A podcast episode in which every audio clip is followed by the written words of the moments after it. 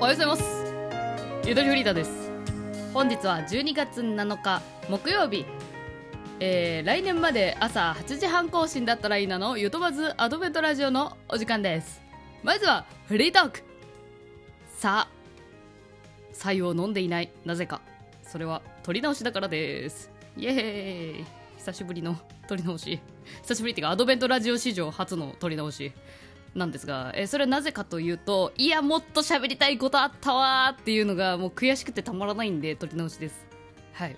残念なことではありません全く、えー、どんな内容だったかと言いますとお便り読ませていただきます。ゆっともネームトムさんからのふつおたです。ありがとうございます。ゆとりさんこんにちはっしょいです。めっきり寒くなってきましたね。ね、さっきの撮り直し前の時では「こんにちはっしょい」なんて言っとらん言っとらんみたいな。そういうだるがらみでかなり時間を使ってしまったんでさらっといきますけど、まあ、実質今触ってるっていうね。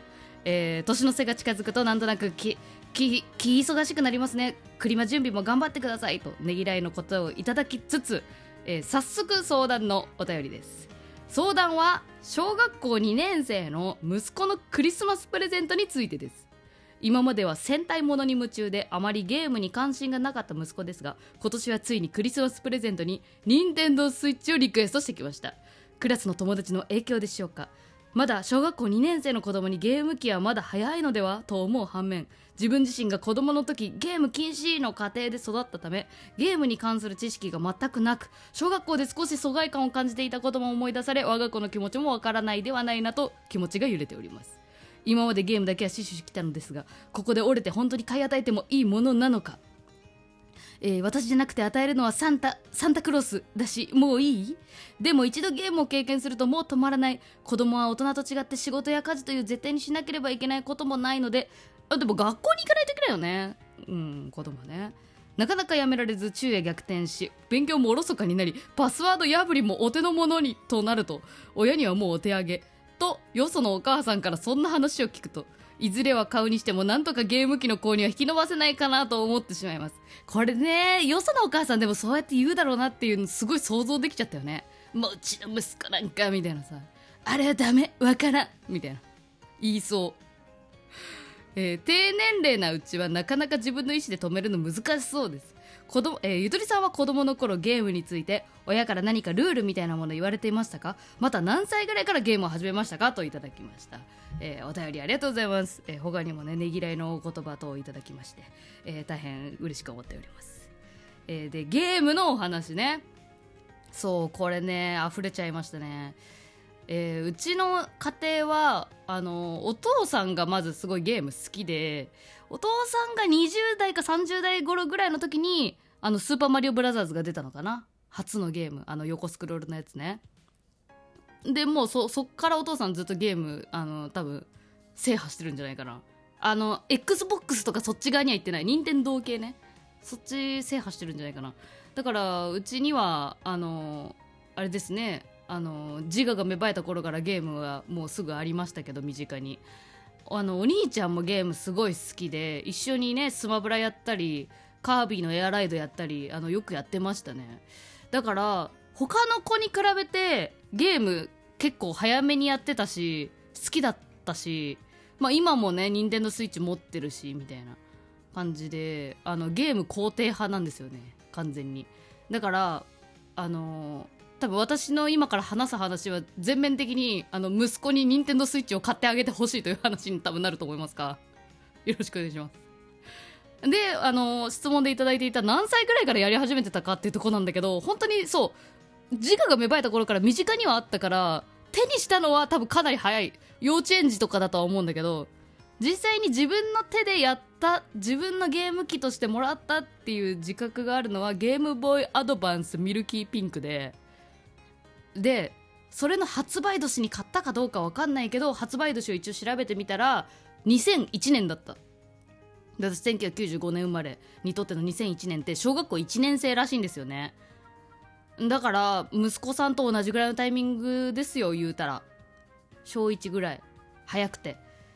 でやったゲームソフトを思い出してみたんだけどこれがマジであやふやで一番最初覚えてないけど記憶にあるのはポケモンエメラルドとカービィの鏡の大迷宮コロコロカービィ伝説のスタフィートマトアドベンチャー逆転裁判。あ逆転裁判 DS からかな私は。あれ？アドバンスないか？逆転裁判そもそも。あちょっとここ記憶あやふや。まあ、レイトン教授とかね DS の時代になっていくと。最初のアドバンスの時は、まあ、コロコロカービィの記憶一番強いかな。うん。っていう感じなんですがえっとゲームソフトで記憶にあるやつを見ていくとポケモンエメラルドに関しては小学校34年ぐらい2004年の発売だったらしいんでそんくらいだったんですよね。だからもしかすると小3小4かもしれない小1から小3小4の間に私は絶対に持ってます。はいこれが言いたかった。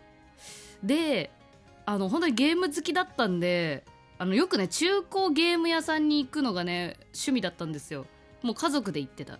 お父さんが連れてってくれるからもう週1ぐらいで中古ゲーム屋行ってあの無名のゲームを漁るみたいな。よくやったね。でお父さんもプレイステーション2とかあのさなんか無名のゲームやったりとかしてあのそれそれを横で見てるのも好きだったんだよね。自分がやるっていうよりも。そうだから結構早い段階で龍が如くとか横で見てたからね。龍が如く1一番最初のやつとかやってるの横でずっと見てたしね。うん。だから小学校でまあそういうヤクザもののゲーム見ててあのキャバクラ行ってみたいとか思ってたりしてたんでまあ、教育上よろしくないゲームは結構見てきたかもしれないですよね。どちらかというとね。でもね教育上よろしいよろしくないって分かんないですよね正直。私はよろしくないと思ってないですからね。龍が如くも。あれは教育にいいと思いますからねある意味で。人生ですから。あ龍が如くの話になっちゃうな。うんだからえっとそうだね。でも難しいですよね。結局さその自分がやあの教育されてきたようにしかやっぱか引き出しがないからさやっぱ禁止に思う気持ちも全然あると思うなと思いますし他の家庭だと確かにギリギリまでゲーム買ってもらえてなかった子とか全然いたしね。うん。でもなんだかんだね小学校高学年になったらみんなでね公園でマリオカートやってましたよ。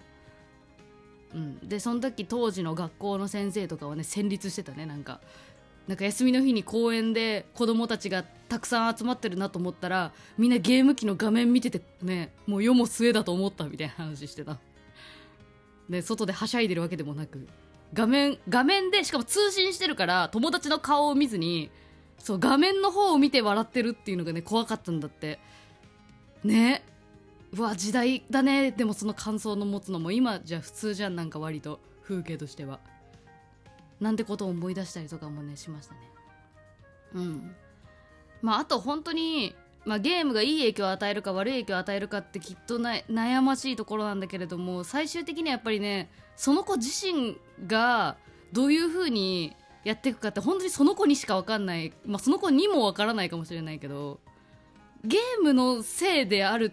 いやゲームがきっかけになることはあるけどせいになることはないんじゃないかな。いやなんて言えばいいんだろう。難しいですよね。答えはないので親御さんのね方針でやってもらえるのが一番いいと思いますがあのね岡崎体育さんがね作曲に目覚めたなんかきっかけでよく出されてるのがね任天堂 d s の大合奏バンドブラザーズなんですよ。作曲ができるゲームで。あれであれが一番最初のきっかけですみたいな原体験です的な話をねなんかで見た時にゲームっていいなって思いません？でもそういうの聞くと。やっぱ幼少期に何に触れたかって結構大事だもんね。だからそうなるとソフトによるんだよなゲームソフト。だからじゃあマインクラフトかって言われるとねマインクラフト望んで買うんだったらすげえ楽しいと思うけどなんか与えられて買うとさ学校の教材にもなってます。教材だっけなんだっけ？なんか学校でも導入されてるって話聞いたけどマイクラは。あのものづくりのねあれが分かるから仕組みが分かるからみたいななんかそうなんで。マイクラか。でもマイクラでも手出しやすいよね。うん。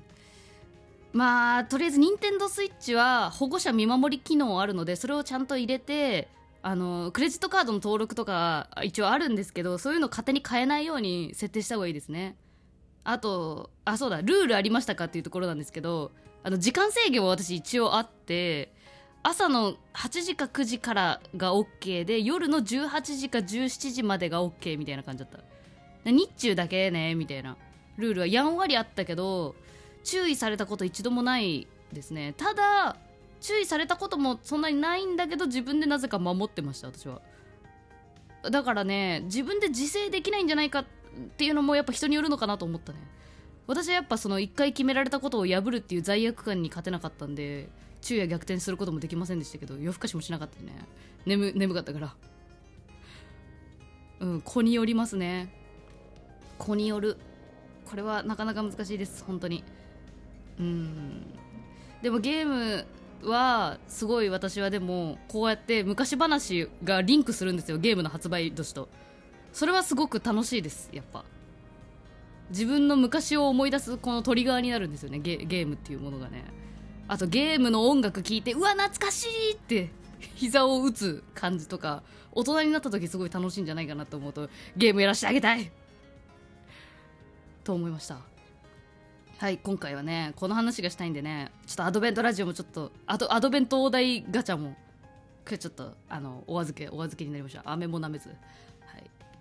また明日。あの回させてもらいたいなと思っております。まあお題もねぶっちゃけねあの年末までやるにしてはちょっと個数が若干足りてないので追加募集する可能性もあるのでね。まあたまには回さない回があるのはあってもいいかなという感じにはなってます。えー、早口で喋ってしまいましたがお母さん。トムさんね。トムさん。うーんお便りありがとうございました。ちょっとゲームわからん。でも任天堂スイッチ見守り機能あるんでね。うん。そこら辺ね。ゲーム興味ないとちょっと調べるのめんどくさいかもしれないですけどまあ勝手にカード使われるのだけは死守してあと時間制限ね。目悪くなるんで。目悪くなるのはガチでガチでななります。小5の時明確に夕方にねあの近くあの顔の近くでゲームやって視力落としましたからね。それは気をつけて。はい。お便りありがとうございました。それでは今日もいってらっしゃい